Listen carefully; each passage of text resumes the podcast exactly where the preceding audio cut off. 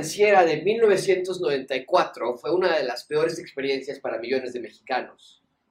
La eventual devaluación del peso se debió a una serie de terribles posiciones financieras en el país.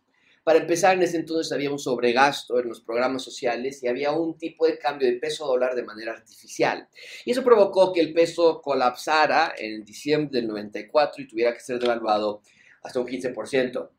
Millones de personas se vieron afectadas en ese momento por el terrible evento. Los inversionistas huyeron de México y no nada más de México, en un efecto dominó, huyeron de países de América Latina pensando que si la economía de México fallaba, también la de América Latina fallaría eh, de la misma manera y por lo tanto este evento en México afectó a países de América Latina también. En México había un caos total. Personas perdieron muchísimo dinero. Empresarios perdieron de la noche a la mañana todo su capital. Fue una verdadera crisis. Por mucho tiempo no había esperanza y hasta después de varios años la estabilidad financiera regresó a México. En un sentido similar, hoy vamos a estudiar una terrible crisis financiera que cimbró todas las esferas sociales de los judíos. Vamos a estudiar de una crisis que probó el liderazgo de, de y que al final de la crisis asentó su integridad como líder y como ciudadano del reino de Dios. De hecho, ese es el punto principal de este sermón. Dios quiere que sus ciudadanos sean íntegros en toda su manera de vivir. Dios quiere que sus ciudadanos sean íntegros en toda su manera de vivir. Amigos, no hay escenario en el que el ciudadano del reino no puede ser íntegro. Gracias abundante, en la clase de hoy vamos a aprender que tenemos que ser transparentes, tenemos que ser reales, genuinos, y nota que no dije que tenemos que ser perfectos. Muchos de nosotros confundimos el ser íntegros con ser perfectos.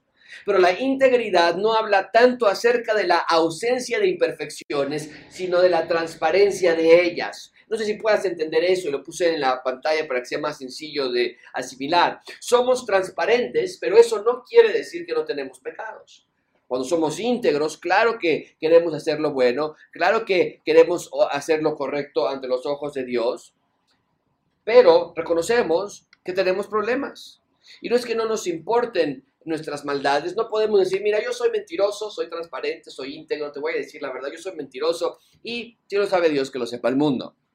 Eso no es transparencia, ni mucho menos integridad. Eso es cinismo y eso es resignación a vivir una vida en pecado. Amigos, integridad es hacer lo que Santiago nos pide en Santiago 5.16. Santiago 5.16 nos dice, confesaos vuestras ofensas los unos a los otros y orad unos por otros para que seáis sanados. La oración eficaz del justo puede mucho. Santiago está diciendo, confiesen sus pecados los unos a los otros. Santiago está, Santiago está abogando por transparencia e integridad, no por perfección artificial.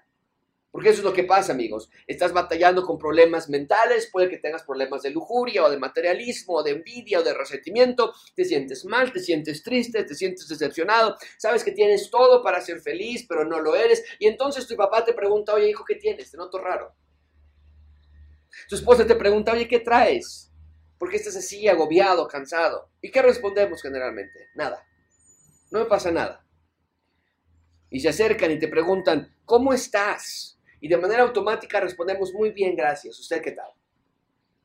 Pero por dentro tienes un mundo de problemas, estás esclavizado a la pornografía, estás pensando en dejar a tu esposa y cometer adulterio, estás pensando en tener relaciones con tu novia o ya has tenido relaciones con tu novia y no sabes ahora cómo detenerlo, te sientes mal porque te emborrachaste ayer y tus papás no saben, o no sabes qué hacer con la presión de tus amigos para tomar, o llevas meses sin leer la Biblia y nadie sabe de esto, estás lleno de temor y dudas, pero por alguna razón cuando te preguntan cómo estás, tú dices sin dudar, todo está bien. No, amigos, no podemos vivir así. Una vida doble, una vida, una vida enmascarada, una vida no genuina, siempre trae dolor y confusión. Y es lo que vamos a aprender hoy, cómo vivir en integridad. Seguimos en nuestra serie de Hacia la Tierra Prometida. Estamos estudiando tres libros, Esdras, Nemías y Esther. Y todo lo que sucedió eh, en estos libros es la narración de lo que pasó cuando los judíos lograron salir de Babilonia. Estuvieron cautivos por 70 años y lograron salir de, Babilonia y en esta serie estamos viendo qué es lo que sucedió. Y no quiero que se vean dónde estamos, sí que hice un par de cuadros que creo que les va a ser de muchísima ayuda para entender qué es lo que estamos estudiando.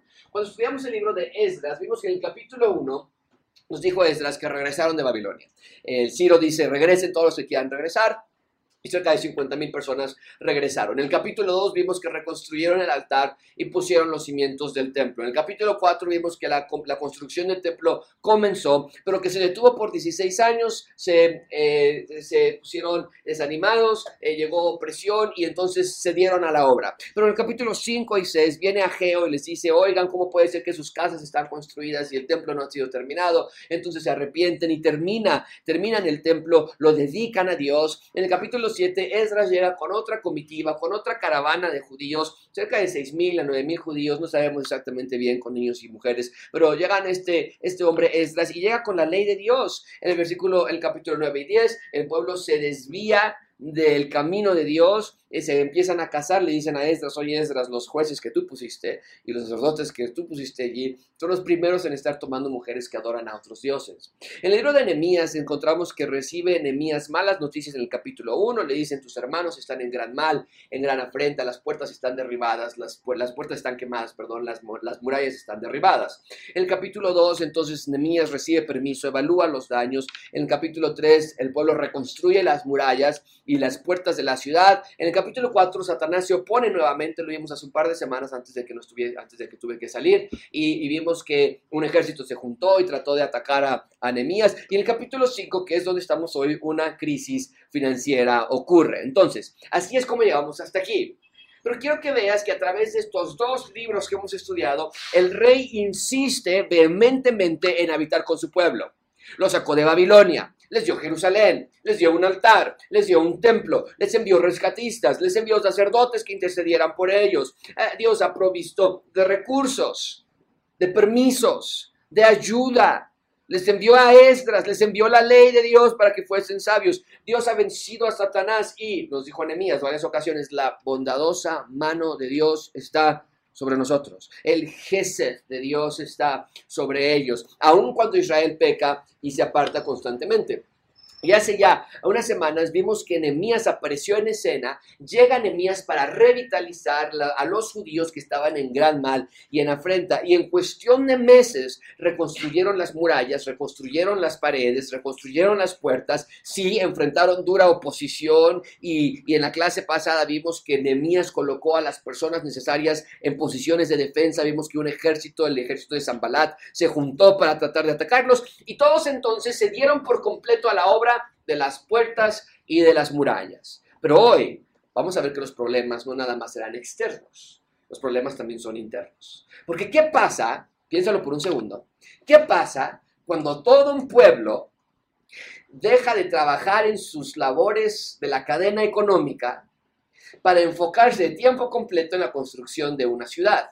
¿Qué sucede? Bueno, ocurre lo que vamos a ver hoy, una crisis económica. Y en un minuto vamos a ver qué pasó y cómo se soluciona, pero no quiero que pierdan de vista el panorama más amplio. Lo que estamos por estudiar es un obstáculo más que tienen que enfrentar los judíos y el punto es este, amigos, la expansión del reino de Dios no es fácil.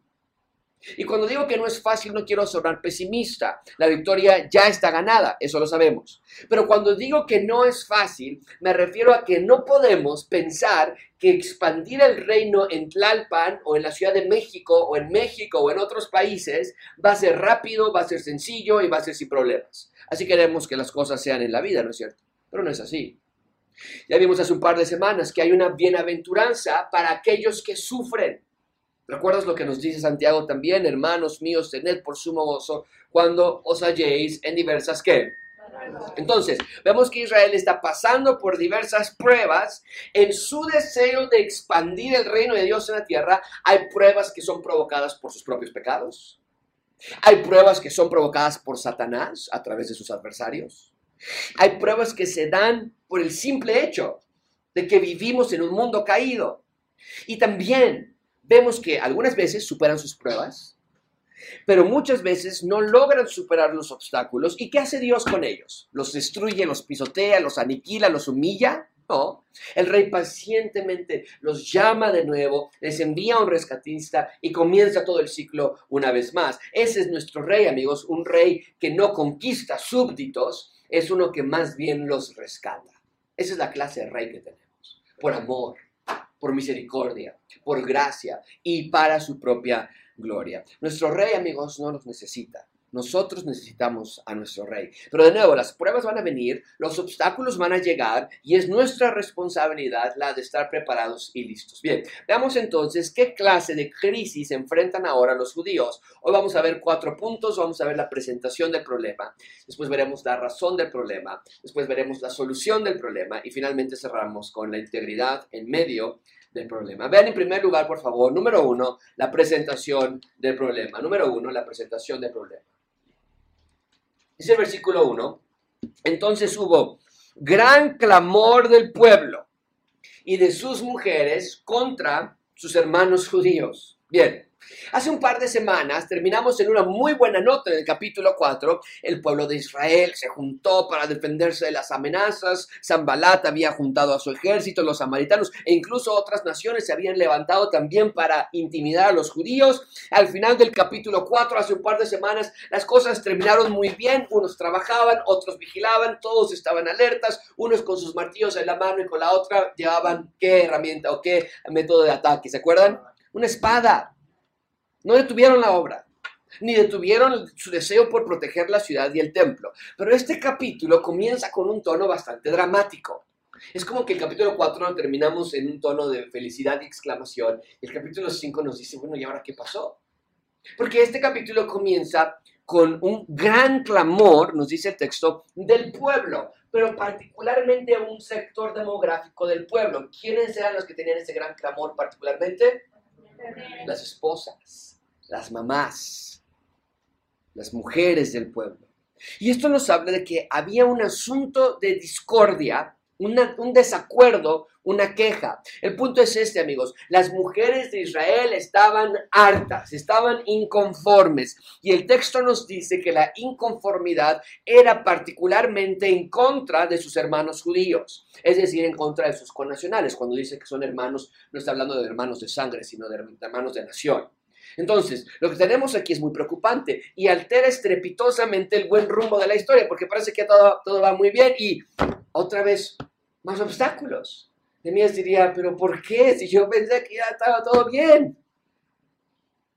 Porque en medio de la reconstrucción de la muralla y de las puertas, que ya es un gran reto de por sí solo, y en medio de las amenazas militares de otros países en contra de ellos, como si no fuera suficiente, ahora Nemías recibe noticias de que, oye, mira, las mujeres están acá afuera marchando y con pancartas y enojadas, y te quieren hablar de una gran inconformidad que tiene que ver con los hombres del pueblo judío. ¿De qué se están quejando el pueblo y las mujeres? Bueno, hay cuatro grados de quejas. Hay cuatro clases de quejas. Empecemos con la primera. Y, y cada queja va superando a la anterior. Se vuelve más preocupante y más alarmante. Vean conmigo versículo 2. Bueno, la primera queja era, decían, un grupo de mujeres decían, oye, nosotros, nuestros hijos y nuestras hijas somos muchos. Por tanto, hemos pedido prestado, ¿qué? Para comer y vivir. Bien, la primera queja que exponen es que están seriamente endeudados nuestra tarjeta de Bancomer y la de Santander y aparte también con la de Banco Azteca están hasta acá. Ya no tenemos más capacidad de pedir prestado. El arduo proyecto de levantar las murallas y reparar las puertas les está pasando factura. ¿Por qué? Porque están pasando todo el día trabajando para este proyecto comunal y entonces ya no tienen dinero para comer y para vivir. La llega el esposo y le dice, oye, ¿dónde está el dinero de esta quincena para para ir al tianguis y traer verduras y carne y el esposo le dice, no tengo dinero. Estoy trabajando con Emías, nos convocó a todos. Y en la mañana me toca trabajar y en la noche me toca vigilar. Lo siento, esposa, no tengo dinero. entonces lo que estaban haciendo las mujeres es ir a los a, conciertos prestadores para pedir dinero. Prestado. Entonces, al que todos los participantes de la reconstrucción dejaran sus empleos normales para la reconstrucción de las murallas, provoca que ya no haya dinero en, Jerusalén. Entonces, la queja es seria porque es una necesidad urgente. Ahora, no vayas a ir a pensar, eh, leer este texto y decir, ay, mira, no soy el único que está endeudado, también ellos estaban súper endeudados. No, porque la razón de su deuda no fue que se aventaron un mes sin intereses. La razón de la deuda no era que les encontraron un super promoción en el buen fin. La razón de la deuda no fue porque se echaron un acapulcazo con la tarjeta de crédito. La razón era porque estaban totalmente sumergidos en la construcción de la ciudad y el punto es que esta clase de endeudamiento era más allá de lo normal eh, porque el nivel de endeudamiento era tal que ahora dicen ellos ya no tenemos dinero para pagar nuestras deudas. Cuando viene el recibo de pago no tenemos cómo pagar. Bueno, vean conmigo la segunda clase de queja. Llegan otras mujeres y dicen, no, hombre, ustedes las tienen bien. Vean lo que nos pasa a nosotros, versículo 3, no. Nosotros hemos empeñado nuestros bienes, nuestras tierras, nuestras viñas, nuestras casas, para comprar qué? Grano a causa del hambre. La segunda clase de quejas son mujeres que vienen, que se acercan con, con Emías para decirles, nosotros tuvimos que empeñar nuestros bienes para poder comprar comida. Cuando habla de grano, habla de comida, no nada más de grano como tal, sino comida. Y no tenemos ya bienes, no tenemos tierras, no tenemos viñas. Es más, la casa en la que vivimos ya no es nuestra, está empeñada también. Porque el punto ahora es, no nada más no vamos a poder comer, sino es que vamos a perder nuestras posesiones porque no tenemos con qué recuperarlas en las casas de empeño. Ya no tenemos más que empeñar para comprar granos. No nos vamos a morir de hambre. Ya, empeñamos nuestro carro, ya empeñamos nuestra casa, ya empeñamos nuestras tierras. No tenemos con qué más sacar dinero para comer.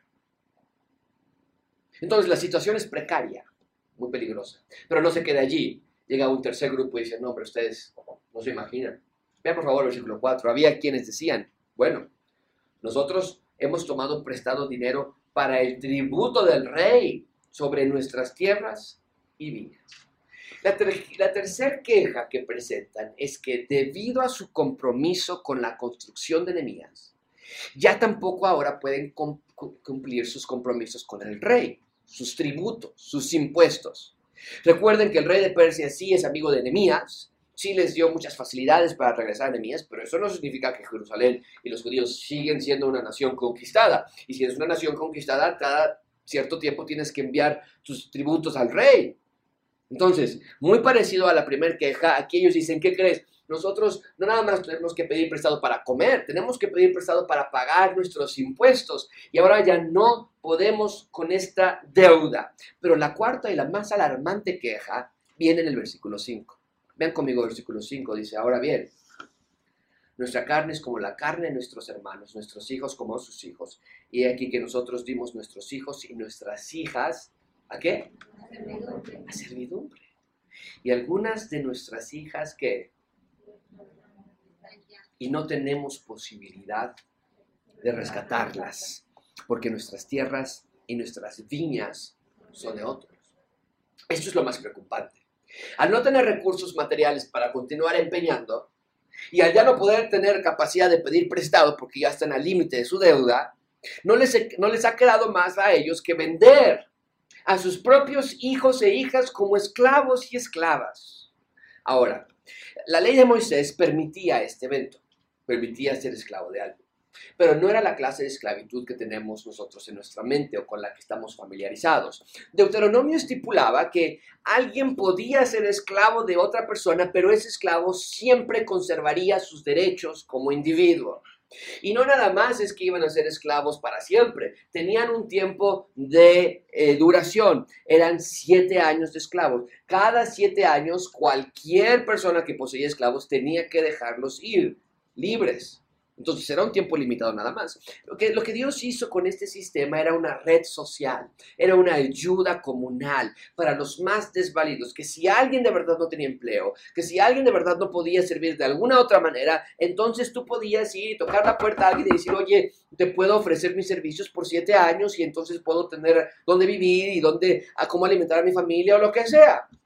Y, entonces básicamente era un empleo con un tiempo determinada duración y te decían, claro, te contratamos y tu contrato es de siete años y por los siguientes siete años estarías protegido y cuidado bajo una familia. No era el sistema racista y cruel que conocemos hoy día. Un esclavo en un cierto grado se volvía miembro de la familia. Pero el problema aquí era la razón por la que tuvieron que acudir a tal extremo. El problema no es que no había alimentos o posibilidad en Jerusalén. El problema es que todos los hombres estaban trabajando y las mujeres estaban trabajando, entonces no había dinero. Esa razón no era correcta para estar haciendo esto de venderse como esclavos. Y esto sería un problema que Nehemías tendría que resolver. Entonces, vemos que la situación era precaria. Ya no tenían tierras, no tenían posesiones, no tenían comida, incluso muchos de ellos ya eran esclavos. Y otra vez, podríamos pensar nosotros, ¿dónde está Dios? ¿Por qué Dios permite estos problemas? Ya libraron el problema de Zambalat, ya oraron y ya fueron pobres en espíritu. Pero ¿por qué Dios les permite ahora que pasen una crisis financiera? Pero de nuevo, amigos, cada adversidad es una oportunidad para que nuestra fe madure, para que nuestra fe crezca, para que nuestra fe se perfeccione en Cristo. Bien, ahí tenemos la presentación del problema. Vean ahora, en segundo lugar, la razón del problema. La razón del problema. Ven conmigo versículo 6. Y me... Ah, vamos a leer todos juntos en voz alta este versículo porque es increíble. Todos juntos en voz alta, versículo 6. Y me enojé en gran manera cuando oí su clamor y estas palabras. ¿Cuál fue la reacción de Nehemías al oír las cuatro demandas del pueblo y particularmente del sector de las mujeres? Dice el texto, se enojó en gran manera. ¿Qué podemos pensar de su reacción? ¿Qué podríamos pensar nosotros? Que enojarse no es malo. Amigos, el enojo, mucha atención aquí, el enojo es una emoción humana que debe activarse solamente cuando vemos algo que no es de agrado a Dios. Pablo lo dijo así en Efesios 4:26, airaos, pero no pequéis, no se ponga el sol sobre qué. Entonces, lo que vemos aquí es la reacción natural de Nehemías, porque Nehemías se da cuenta de la injusticia de la que han participado. No es que Nehemías se enojó en gran manera porque ya no van a pagar sus deudas estos cuates. No es que Nemías se enojó en, gran manera porque ellos están de chismosos. No. Nemías se enojó en gran manera por la falta de amor que había entre ellos. Mucha atención aquí, amigos. Los ricos de Jerusalén habían hecho de la necesidad de los judíos un negocio. Cuando había un rico ahí en Jerusalén y que está faltando dinero, que todo está trabajando allá, no, hombre, pues aquí está nuestro agosto. Aquí vamos a, a poner aquí nuestro, nuestra caja social y, nuestro ahorro y quien quiera el dinero que venga con nosotros y, abrieron sus negocios para ese fin. Y eso le causó a Nehemías una justa indignación. Pero este enojo no fue una causa de pecado para Nehemías, porque vemos que Nehemías no se puso histérico, no se puso a aventar cosas, no azotó puertas, gritó o insultó. Vean cómo reacciona. Dice, sí, me enojé en gran manera, pero inmediatamente después de, que me enojé en gran manera, dice, entonces lo que... Toma un tiempo, enemigos, para pensar, para pensar sabiamente, aún en su indignación por lo que estaba pasando. Nemías no perdió el control, sino que más bien meditó el asunto. Y amigos, permíteme hacer una breve aplicación aquí. Porque no hay tal cosa como perder el control cuando alguien te hace enojar. No existe. El Señor Jesús, nuestro Rey, varias veces se enojó por la condición humana. Cuando los fariseos lo querían hacer caer en sus trampas. Cuando los mismos discípulos tenían corazones endurecidos cuando las masas solamente querían sus intereses propios, pero en ninguna ocasión el Señor Jesucristo perdió el control. Entonces podemos ver esto. Nemías tuvo una reacción natural, un enojo indignante, pero también Nemías tuvo una reacción espiritual, que es meditar tranquilamente. Muchos de nosotros nada más nos quedamos en la reacción natural, que después de reaccionar de esa manera, de manera natural, se convierte, se pudre en un pecado empiezas a gritar, o empiezas a insultar, o empiezas a recordarle las cosas que alguien ha hecho en el pasado. Pero no hay excusa, querida iglesia. Si somos nacidos del Espíritu, entonces seamos espirituales. Bien, pero el punto entonces es que Nehemías medita para saber cómo actuar. Vean conmigo qué entonces hace, versículo 7. Entonces lo medité y reprendí a los quienes. Y a los y les dije, exigís interés cada uno vuestros hermanos y convoqué contra ellos una gran asamblea. Nehemías entonces decide convocar a los culpables de esta crisis. Y de manera inesperada leemos que los prestadores, mucha atención con esto es increíble, los prestadores no era el Banco Azteca. El prestador no era Santander. Leemos que los prestadores eran individuos, eran judíos que tenían las posibilidades de prestar dinero. Nos dice aquí los nobles y los oficiales. Empieza a rastrear Nemías, a ver quién te prestó a ti y a ti quién te prestó. Y empieza a ver que todas las prestaciones vienen de las mismas personas, los nobles y los oficiales de Jerusalén. Estos dos grupos eran los principales prestadores de recursos y los causantes de esta crisis económica. Y ya una vez convocados, entonces Nemías los reprende fuertemente. Vean conmigo versículo 8 y el 9. Y les dije, nosotros nosotros, según nuestras posibilidades, rescatamos a nuestros hermanos judíos que habían sido vendidos a los judíos, pero ustedes vendéis aún a vuestros hermanos y serán vendidos a nosotros. Y callaron, pues no tenían que responder. Y les dije, no es bueno lo que hacéis, no andaréis en el temor de nuestro Dios para no ser oprobio de las naciones enemigas nuestras. Amigos, los nobles y los oficiales no tienen que responder, nos dice el texto. ¿Por qué? Porque se dan cuenta, no hay manera de justificar su actuar. O sea, en lugar de decir, es que, no, Nemías, lo que pasa es que, mira, llegó él y no traía dinero. Dice, no, no tenemos que responder. Nos tenemos que quedar callados. No hay manera, no hay excusa de justificar esto. Se dan cuenta de que sí han sacado provecho de otros, de la necesidad de otros. Se dan cuenta de que han causado angustia y estrés entre las mujeres. Y que ahora por su culpa hay niñas e hijos esclavizados. Entonces, Nemías, pero noten esto, Nemías está apelando no a la bondad, no le dice, oigan, por favor, eh, tengan su bondad en su corazón, sean generosos. No, dice, tienen que pensar en el temor a Dios. Necesitas temer a Dios.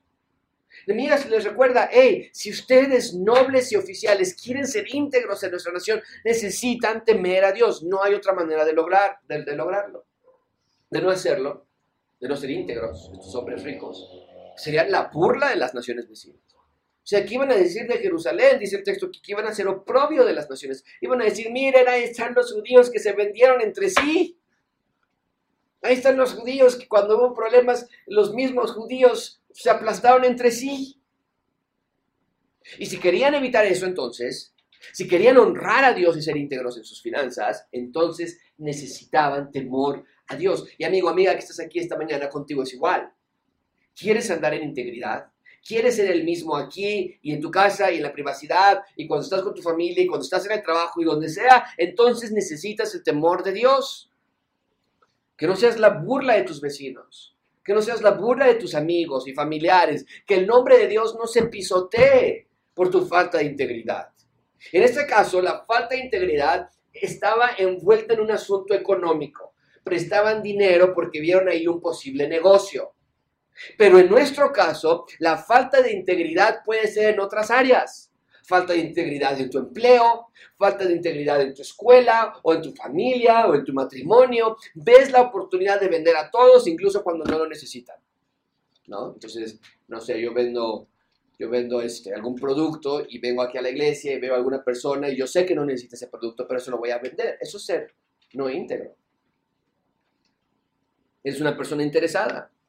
Solamente buscas amistades que te convengan. Te interesa lo material por sobre todas las cosas. Engañas, mientes, defraudas. Amigos, necesitan temor de Dios. Sean íntegros, sean transparentes, sean genuinos. No aparentes ser algo que no eres, ni tampoco te enorgullezcas de tu vida carnal y mundana. No pretendas ser el súper espiritual. Ser íntegro no se trata de la ausencia de pecados, sino de la transparencia en ellos. Y esto nos lleva a nuestro tercer punto. Ven conmigo en tercer lugar la solución del problema. La solución del problema. Versículo 10. Dice el texto, también yo y mis hermanos y mis criados, ¿qué han hecho?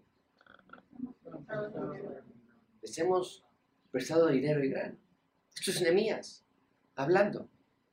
Esta parte de la historia es increíble. Porque vemos que evidentemente Nemías también había participado en este esquema bancario. Nemías era un hombre muy adinerado. Ustedes recuerden que él trabajaba en Susa, en Susa, en el Palacio Real. Su posición lo hizo muy rico y por lo tanto tenía las posibilidades de prestar dinero. Probablemente Nehemías no lo hizo con la intención de ganar algo, sino todo lo contrario. Seguramente él nada más quería ayudar a los hermanos, pero evidentemente no sabía Nehemías que los nobles y que los oficiales sí andaban haciendo negocios con estas necesidades, con estos préstamos. Pero el hecho de que Nehemías también andaba prestando dinero a las personas, lo hacía copartícipe del problema a él aun cuando él no lo había hecho con las mismas intenciones que los demás.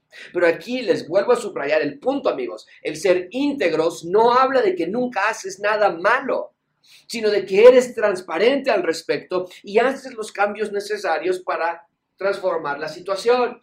Y este es el mejor ejemplo para hablar de esto, porque Nehemías no tendría que haber dicho nada de lo que él hizo. Él pudo haber dicho simplemente, oiga, no hagan esto, está muy mal, y, y él se hubiera quedado callado acerca de lo que él también estaba haciendo. Él no tenía por qué sacarlo públicamente. Él no tenía por qué avisar a otros de lo que él había prestado, era su dinero, el punto. Él tenía una conciencia tranquila, él no lo había hecho con alevosía, pero Nehemías quería ser íntegro, transparente, limpio, que nadie después volteara y le dijera, oye, encontramos este documento donde dice que el día que nos regañó porque andamos prestando, aquí dice que él también prestaba. Nehemías no quería nada de eso quería aprovechar esta situación para ser transparente y decir, yo también, como ustedes, presté dinero. Pero no nada más iba a demostrar su integridad en ser transparente, porque eso nada más sería como hablar de su problema, sino que iba también a mostrar cómo cambiar las circunstancias. Ven conmigo versículo 10. También yo y mis hermanos y mis criados les hemos prestado dinero y grano. Eso es la transparencia. Pero la integridad va acompañada de cambios. Dice, entonces, quitémosles ahora este gravamen. Nemías acepta, hey, yo también lo hice, y la razón ya no importa tanto, si lo hizo de buena fe, de mala fe, por ganancias o por ayuda, no importa. Lo que importa es qué vamos a hacer al respecto.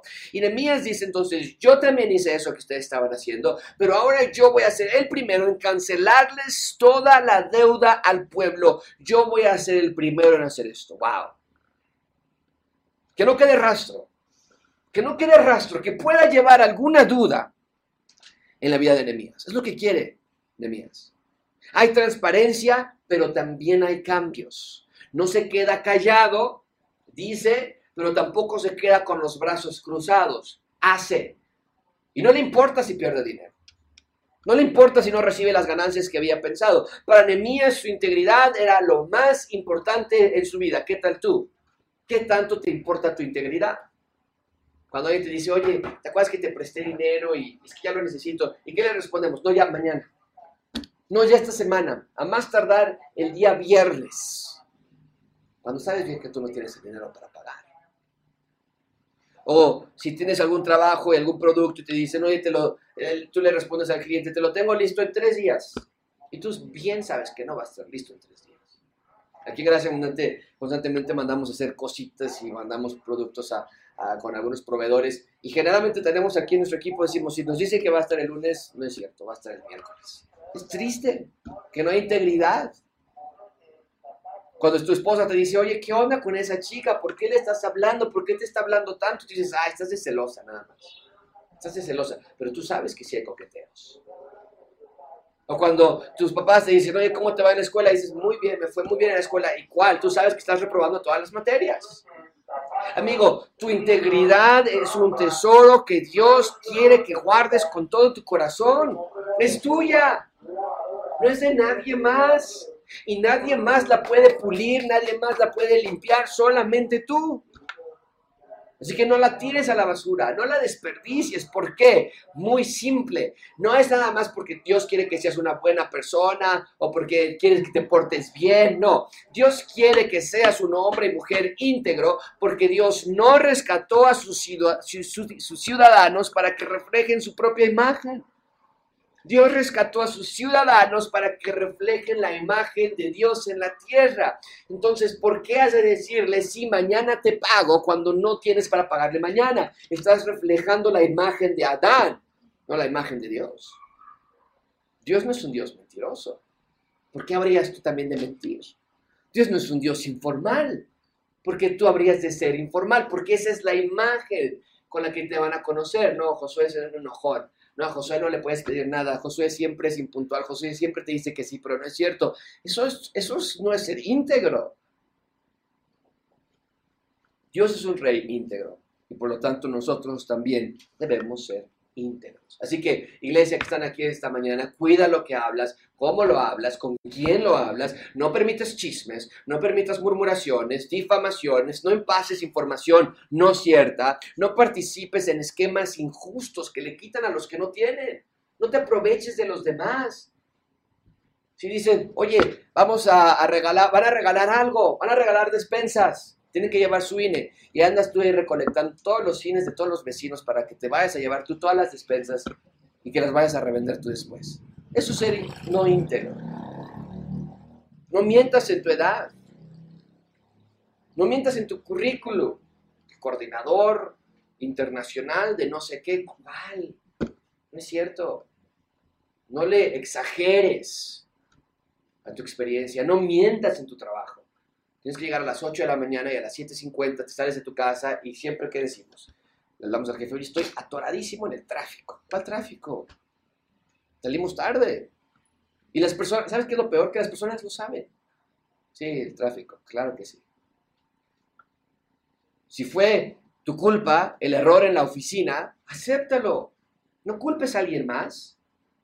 Si prometes algo, cúmplelo, llévalo a cabo. Y como en el caso de Nehemías, si no lo cumpliste y si fallaste y si llegaste tarde y si participaste de algo incorrecto, discúlpate por incumplir y límpialo.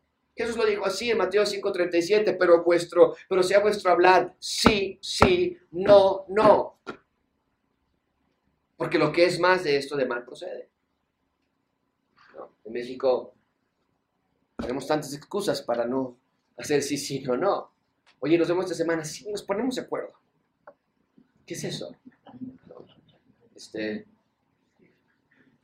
oye, te estoy esperando. Es que como no me hablaste, como ya no me hablaste, ya no supe si confirmamos o no. O se nos acaban se me acabaron los datos, por eso ya no te hablé. Gracias abundante, sean íntegros. Que nunca tengas temor de que alguien te va a encontrar con la mentira o con la trampa o con el incumplimiento, sé íntegro. Bien, una vez entonces que Nehemías pone el ejemplo y dice, yo voy a cancelar toda la deuda, vean lo que hace Nehemías. Dice versículo 11, les ruego a ustedes que les devuelvan sus tierras, sus viñas, sus olivares y sus casas, y la centésima parte del dinero, del grano, del vino y del aceite que demandáis de ellos como interés. El líder no les pide hacer algo que él mismo no esté dispuesto a hacer. Él pone el ejemplo. A esta acción se le llama liderar con el ejemplo. ¿Cómo responden los nobles y los oficiales? Versículo 12 dijeron, lo devolveremos. Sí, Nemías, tienes toda la razón. Esa es la marca del ciudadano del reino de Dios. Nosotros no podemos decir, ah, ¿cómo hicieron eso? Ellos no son ciudadanos. No, eso no es lo que nos sorprende. Porque son seres humanos. Erran, se desvían. Lo que nos sorprendería es que después de que lo que Nehemías les dijo, ellos hubiesen rehusado a arrepentirse. Ahí sí podríamos decir, se me hace que ellos no son ciudadanos del reino de Dios. Pero ellos dicen, los vamos a devolver y nada les vamos a demandar, haremos como tú dices. Entonces convoqué a los sacerdotes y les hice jurar que harían conforme a esto. Además, sacudí mi vestido y, dije, así sacuda Dios de su casa y de su trabajo a todo hombre que no cumpliere esto, integridad. Y así se ha sacudido y vacío. Y respondió toda la congregación, amén. Y alabaron a Jehová. Y el pueblo se hizo conforme, el pueblo hizo conforme a esto. Empezó el texto diciendo que las mujeres estaban en gran clamor. Y termina esta historia diciéndonos, pero terminaron alabando a Dios. ¿Por qué? Porque la integridad siempre trae felicidad. El pueblo recuperó sus bienes, las mujeres recuperaron a sus hijos, a sus hijas, los prestadores recuperaron su relación con Dios y Dios iba a proveer a los prestadores lo que les faltaría. Porque el rico podría decir, oye, bueno, espera, yo soy rico, pero yo tengo que pagar mis deudas también, yo tengo que pagar mis impuestos también y ya les presté todo ese dinero a ustedes y ahora qué voy a hacer. Ellos dicen, no importa, mi integridad es lo más importante, Dios va, va a proveer para el resto. Es lo que Jesús, Jesucristo dijo cuando ordenó busquen primeramente el reino de Dios. Estos prestadores, estos hombres ricos que actuaron mal, pudiesen de nuevo haber dicho, es que si nos arrepentimos de mías, la verdad es que sí le hicimos mal, pero pues, fue dinero que desembolsamos de nuestra, de nuestra bolsa y ya se lo gastaron ellos. Ahora yo con qué me quedo. Ellos dijeron, no, yo busco primeramente el reino de Dios. ¿Y qué va a pasar con mi bolsillo que ya no tiene tanto porque lo presté y porque pensé que iba a ser un super negocio? Dios va a proveer. Dios va a proveer. Entonces los nobles y los oficiales obedecieron a Dios, prefirieron integridad por sobre todas las cosas. Finalmente vean conmigo rápidamente la integridad en medio del problema. Esa sección la vamos a leer rápidamente porque es un episodio que Nehemías nos da. Ya no tiene nada que ver, o, más bien no es la misma escena de las quejas, ¿ok? Pero Nehemías nos va a decir, hablando de integridad, les voy a dar otro ejemplo en los que yo busqué ser íntegro. Y nos va a dar un par de ejemplos más. Vean conmigo la integridad en medio del problema. Versículo 14. También desde el día que me mandó el rey que fuese gobernador de ellos, es decir, de los judíos, en la tierra de Judá, desde el año 20 del rey Artajerjes hasta el año 32, o sea, 12 años, ni yo ni mis hermanos comimos qué. El pan del gobernador era una frase que era lo que nosotros conocemos como viáticos. O sea, un oficial del gobierno cuando va a tener una, o bueno, también incluso en las empresas privadas, ¿no? Si das algo del negocio y sales a comer con algún cliente, ¿quién paga la comida? La empresa, ¿no? O si eres del gobierno, ¿quién la paga? Pues te pagan los viáticos, cuando te mandan de curso en algún lugar y te dan dinero. Esto es lo que le llama el pan del gobernador. Todos los gobernadores tenían sus viáticos, pero aquí nos dice que todo lo que él consumía en alimentos y bebidas, Nemías no quiso participar de ese cuadro, de ese viático. ¿Por qué? Porque era pagado por el erario público, por los mismos judíos. Entonces, no era ilegal, pero Nemías no quiso participar en eso. Nos dice aquí, durante mis 12 años de administración nunca causé ni un gasto ni un dolor a mis hermanos judíos, porque si Nemías hubiese tomado esa prestación, pues eran los judíos los que estaban pagándole a sus comidas. Pablo en el Nuevo Testamento tuvo una actitud similar. En 2 Tesalonicenses 2.9 dice Pablo, porque ustedes se acuerdan, hermanos, de nuestro trabajo y fatiga, como trabajando de noche y día para no ser gravosos a ninguno de vosotros, os predicamos el Evangelio de Dios. Pablo dice, hey, cuando yo estoy plantando la iglesia, nunca les cobramos, nunca aproveché de ustedes. Y es lo mismo que está diciendo aquí Nehemías. Yo nunca fui gravoso, yo nunca fui abusivo, yo nunca fui, más bien fui transparente, fui íntegro. Pero de nuevo, amigos, si quieres ser íntegro, si estás cansado de una doble vida, si estás cansado de, incumplir todo el tiempo, necesitas temor de Dios. Vean conmigo versículo 15. Pero los primeros gobernadores, estos Nemías diciendo, que fueron antes de mí, oprimieron, aplastaron, abusaron del pueblo y tomaron de ellos por el pan y por el vino más de 40 ciclos de plata, y aún sus criados se enseñoreaban del pueblo, pero yo no hice eso así a causa de mi bondad. ¿Es lo que dice Nehemías? No. A causa de que yo era un superhombre, no. Porque yo tenía temor de Dios. Sin temor a Dios, mucha atención con esto. Sin temor a Dios, no hay posibilidad de ser íntegro. ¿Por qué? Porque tienes la ecuación de tu vida más el temor de Dios igual a una vida en integridad. Quita el temor de Dios y entonces vas a ser libre de lo que quieras hacer. No, ¿Qué te va a detener? No tienes temor de nadie. Pero cuando tú tienes en esa ecuación el temor a Dios, entonces vas a ser una persona íntegra. ¿A qué me refiero? ¿A qué se refiere el texto cuando dice que a causa del temor de Dios, Nemías no participó en nada de lo que otros habían participado anteriormente? Bueno, se refiere a que no quería ofenderle. Yo no quiero ofender a Dios. Yo no quiero insultarlo. Yo no quiero agravar a Dios, a mi rey, porque entiendes que cuando tú le mientes a tu cliente y le dices, sí, es que no me sale, es que ya el material subió, es que, es que no me llegó el proveedor, me quedó mal el proveedor. Cada vez que tú lanzas mentiras y atacas tu integridad, estás ofendiendo a Dios. Y una persona que teme a Dios dice, yo no quiero hacer eso. Bueno, ¿cuál le voy a decir? mi máquina, mis trabajadores no llegaron, me quedaron mal y, y no tengo tu trabajo. Punto, es lo que pasó. Tú debes entender que cada vez que le quedas mal a tu vecino, al banco, a, lo que sea, le estás primeramente quedando mal a Dios. Estás tomando el nombre de Dios y lo estás pisoteando. Temor a Dios habla de que tú entiendes que Dios ama al que disciplina. Que va a haber una disciplina en tu vida, porque no estás siendo íntegro. Temor a Dios habla de que tú tienes miedo de querer dar a alguien mal por el bien que te están dando a ti. Tener temor a Dios es, entender que tú tienes que ser luz en el mundo, no opacar al mundo con mayores defraudaciones y mentiras. Tú no quieres ser una piedra de tropiezo. Tú no quieres que alguien diga jamás en tu vida, yo nunca voy a ir a una iglesia cristiana porque él que es cristiano me defraudó. Me quedó a deber 20 mil pesos. Me dijo que era para su mamá. Me dijo que su hermana estaba en la cárcel y no es cierto. Ya después me di cuenta. Y todas las mentiras que empezamos a hacer. Tú no quieres eso. Tienes temor. Es lo que Nemías quería evitar. Versículo 16. También en la obra de este muro restauré mi parte y no compramos heredad. Y todos mis criados juntos estaban allí en la obra. Nemías no quiso hacer su propio reino. Dice, cuando estábamos construyendo, yo pude haber construido una mansión. E-, era parte de su prórroga como gobernador. Pero si yo no, es más, ni compré ni una tierra.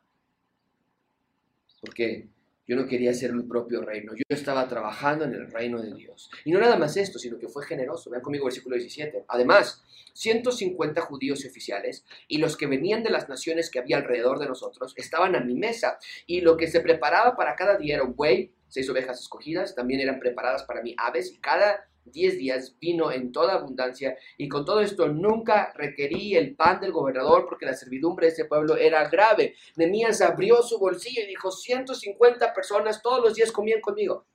Y nunca fue yo mandar el recibo a facturar para que me pagaran a mí del reembolso. Nunca. ¿Qué tal tú? Tal vez tú estás enojado.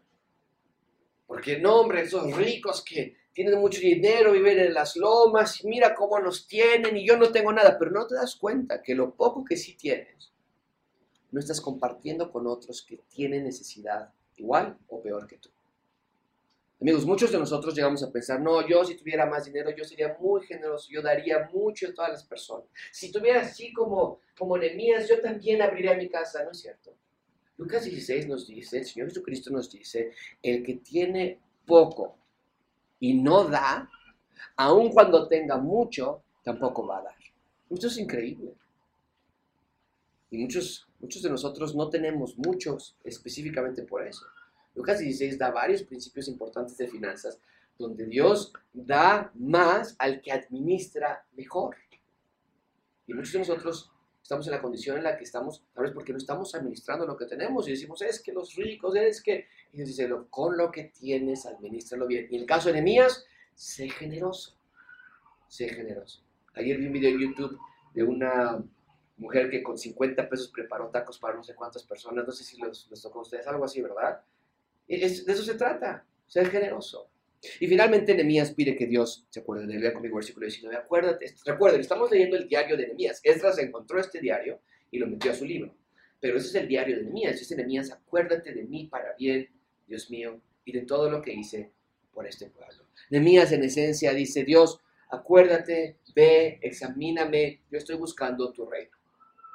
Yo estoy siguiéndote a ti. Y Dios así lo hizo. Dios se acordó de Nehemías. Porque te, te puedo decir una cosa, Dios no le debe a nadie. Y Dios siempre paga y siempre paga más de lo que tú diste. Y no estoy hablando de dinero, estoy hablando en paz, en tranquilidad, en fruto del Espíritu y en algunos casos también de estabilidad. Cuando tú ocupas tus recursos y lo que Dios te ha dado para bien. Amigos, Iglesia Gracia Abundante, sean íntegros. ¿Te andan buscando para que les pagues? Ya eh, rechazas la llamada y le dices a toda tu familia, es el número tal, bloqueenlo, bloqueenlo, no le contesten porque me quieren, les debe, les debo, les debo dinero.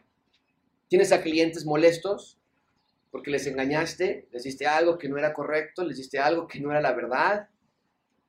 Estás siendo abusivo con tus arrendatarios, estás engañando a tu maestra, entregando la tarea de alguien más que no es tuya, pero le pones tu nombre como si fuese tuya estás siendo traposo con alguien, no estás siendo generoso con tus recursos, amigos, no más, sean íntegros, no hagan lo malo, sé transparente, sean íntegros. Vamos a ver.